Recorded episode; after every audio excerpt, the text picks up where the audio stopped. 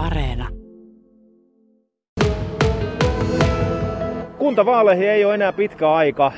Mitäs mieltä olette tällä hetkellä Etelä-Karjalan kuntien tilanteesta? Hyvin on kaksi jakosta, että jokaisessa maalaiskunnassa niin sanotusti näissä kaupunkeja ympäröivissä kunnissa ongelmat on hyvin samantyyppiset ja sitten taistellaan siitä asukasmäärästä tai asukka- asukkaiden pysymisestä ja elinvoimasta ja sitten katsellaan Lappeenrannan suuntaan, että sinnekö ne menee vai pääkaupunkiseudulle nämä nuoret. Pertti Lintunen, onko se, onko, onko se näin? Onko tuo Lappeenranta se paikka, mihin kaikki valuu maakunnan sisällä, jos ihmisistä puhutaan?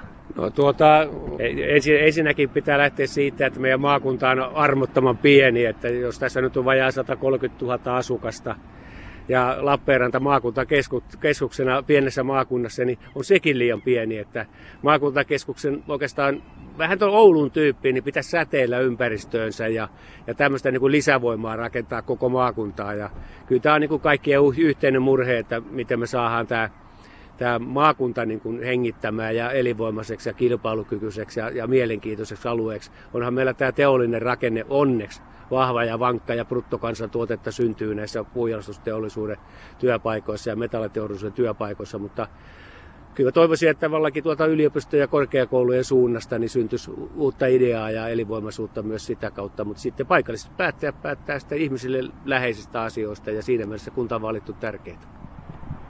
No minkälaisen, minkälaisten rajojen sisällä tulevat kuntapäättäjät pystyy, pystyy liikkumaan, jos puhutaan siitä elinvoimaisuuden kehittämisestä ja siitä, että miten, miten muuttotappiota kenties saataisiin niin pysäytettyä? No niin kuin äsken totesin, niin kaikki suuret asiat, meillä on nämä globaalit yritykset tässä, jotka toimii maailmanlaajuisesti ja on kansainvälisessä omistuksessa ja pörssiyhtiöiden omistuksessa.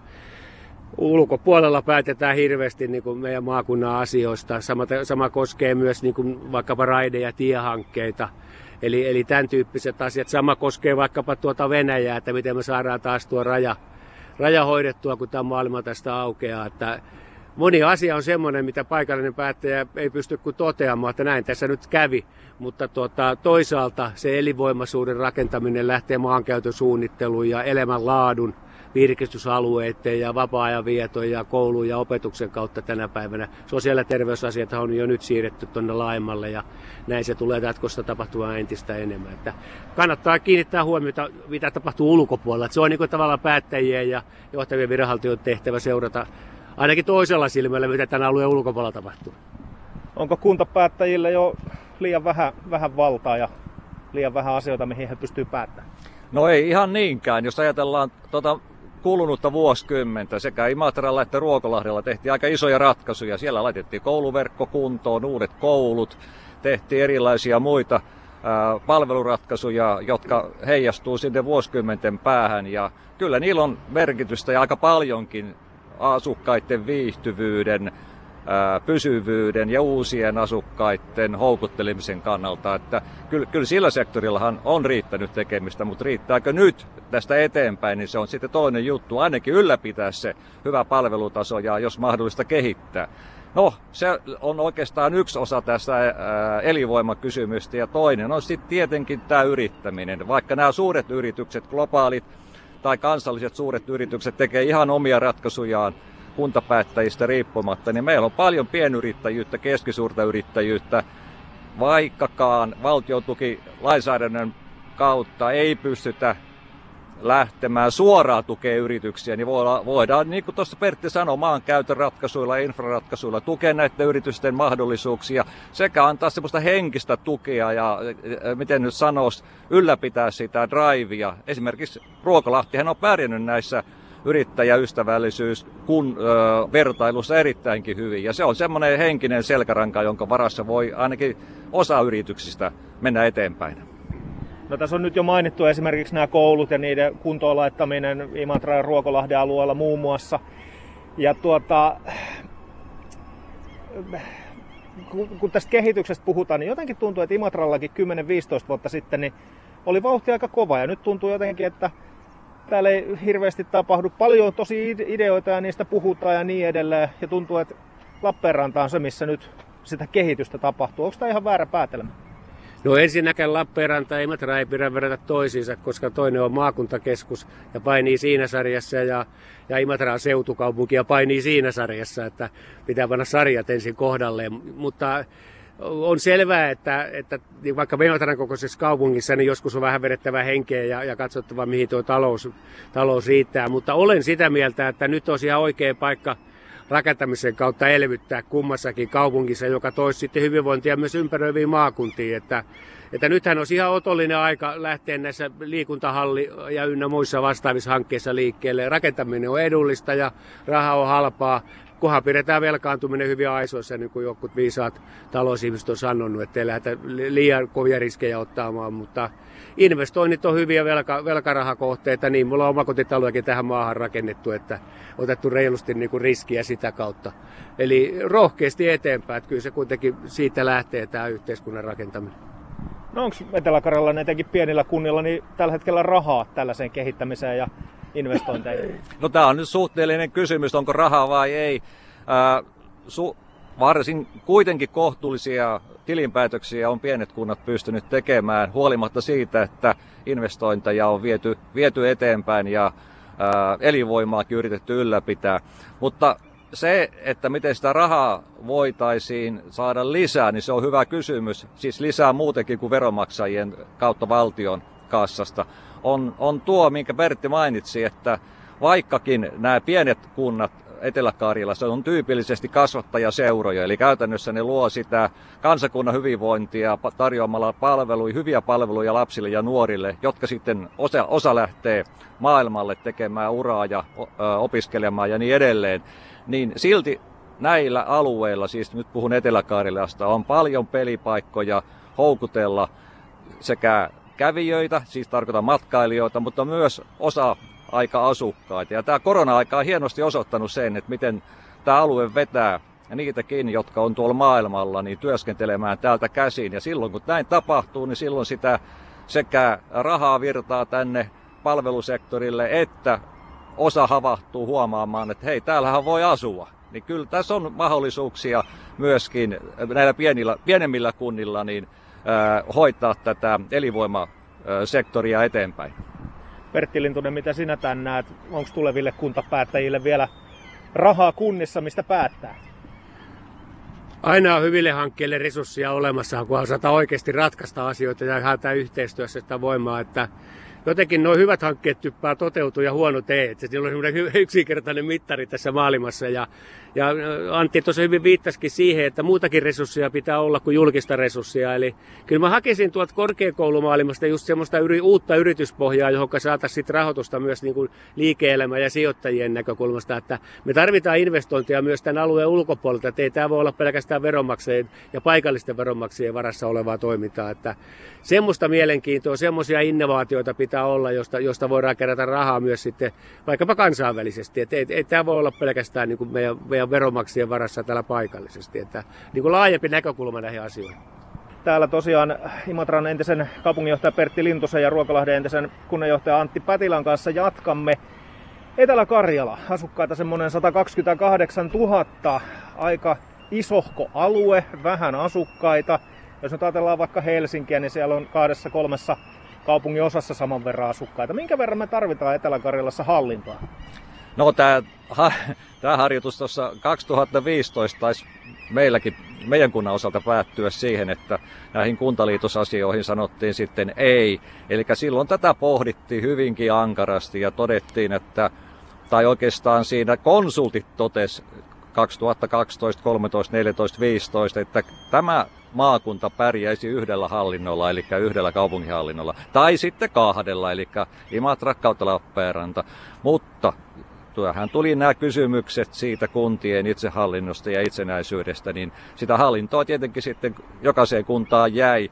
Mutta nyt voi kyllä sanoa sen, että minimimäärä, tämä on, jos nyt oman kokemukseni siitä kuntatyöstä sanon, niin, niin harvoin on niin paljon työtä työtä riittänyt kuin kuntahallinnossa, koska porukan määrää, sitä tekijämäärää on vähennetty systemaattisesti ja kuormaa kasvatettu per työntekijä. Eli äh, jossain vaiheessahan tulee vastaan se, että se osaaminen ja henkilöstön määrä pikkukunnissa niin on, on liian kireellä ja sitten täytyy etsiä muita malleja, jos nämä kunnat jatkavat edelleen niin kuin nykyisillä rakenteilla.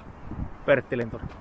No minusta, jos puhutaan kuntaliitoksista ja hallinnosta, niin niin kuin Antti tuossa totesi, niin kyllä nämä aika, aika luille on nämä hallinnot, uskoisin monessa kunnassa viety, että enemmänkin rupeaa olemaan kysymys tämmöistä niin osaamiskynnyksestä, että riittääkö meillä niin kuin taitavia työntekijöitä viemään näitä asioita läpi.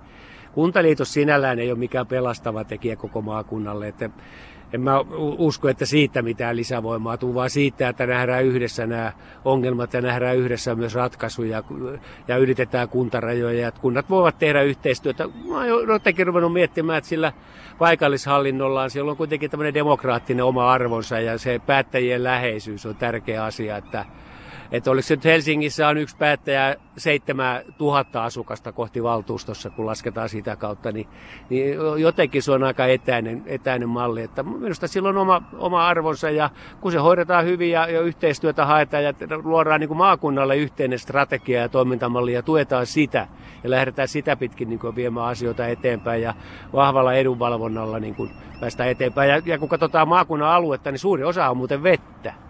Että sekin pitää vielä mielessä, että sehän on sellainen voimavara, jota pitää käyttää ja no siitähän on kuitenkin tehty Imatrallakin oikein voimaakin, niin tota, että onhan tässä onhan tässä niin kuin mahdollisuuksia paljon, mutta kuntaliitokset ei ole ratkaisu oikeastaan kovinkaan isoihin ongelmiin enää. Että se vaatii ihan, ihan muita asioita.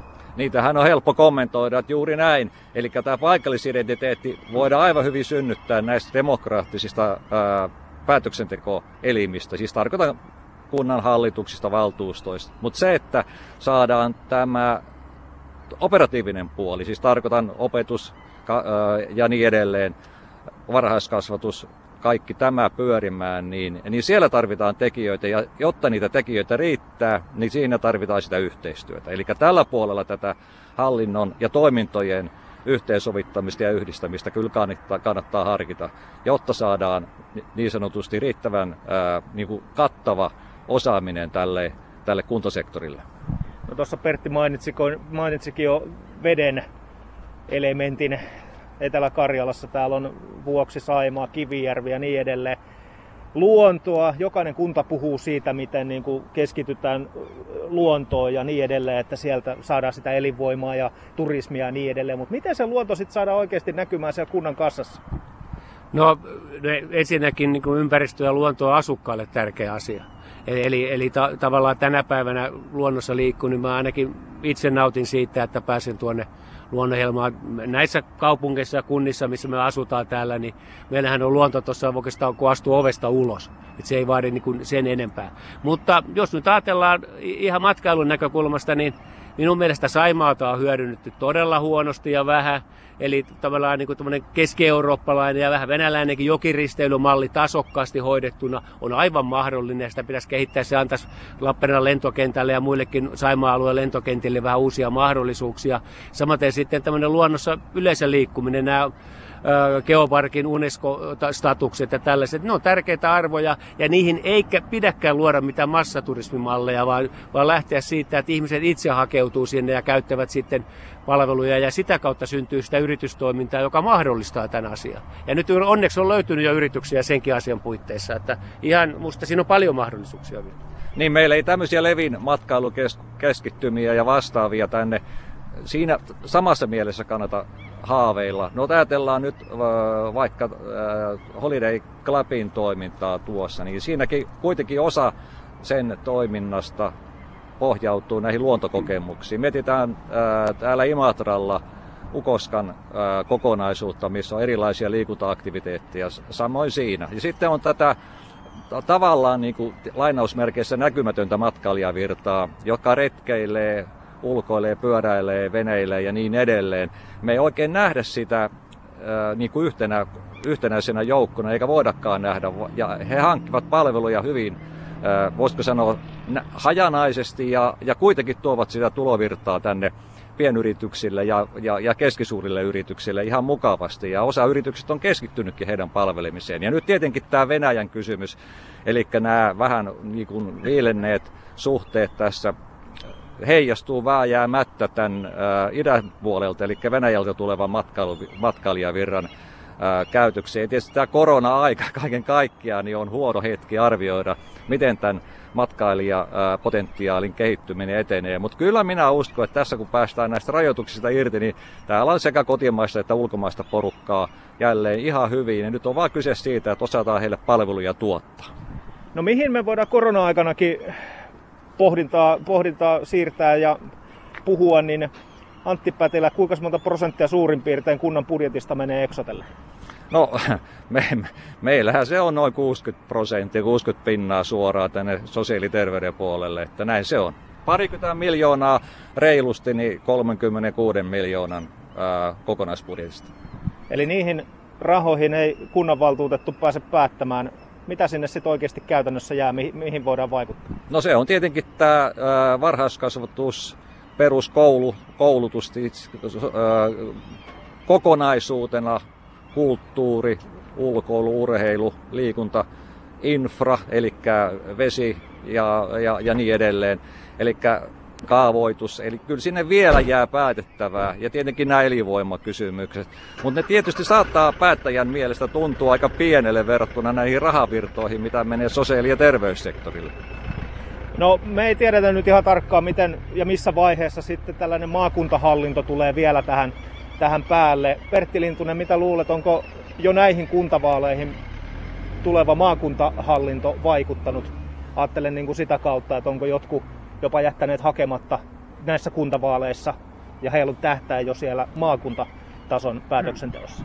Voi olla, usko, uskon, että silloin puhutaan vähän, vähän sellaisista päättäjistä, joilla on, on vähän laajempiakin poliittisia tavoitteita, eduskuntavaalit ja muuta, mutta Oletan, että tuota, paikallistasolla tästä asiasta hän ei juuri paljon edes keskusteltu ja uskoisin, että tämmöinen tavallinen kuntalainen ei oikein, oikein tiedostakaan, mitä tässä on tapa, tapahtumassa hallinnollisesti, eikä tarvitse tietääkään, koska hallinnollisia ratkaisuja, mutta tuota, kunta tuleville kuntapäättäjille, että jos, ja näyttää siltä, että kun tämä maakuntahallinto toteutuu tämän valtuustokauden aikana, niin merkittävän ja merkittävin asia tulee olemaan se, että kuntaveroprosentti eh, säädetään ja päätetään oikealle tasolle. Sehän on yksi valtuuston merkittävimpiä päätöksiä päättää sitä, että kuinka paljon kansalaisten kukkarusta otetaan kunnalle rahaa, niin tota, ettei tule tällaista piiloveronkorotusta, eli pudotetaan tarpeeksi sitä veroäyriä. Että nyt vaikka Imatralla on 20, niin se pitäisi olla siellä seitsemän tasolla, kun nämä soterahat häipyy, häipyy kuntataloudesta. Ja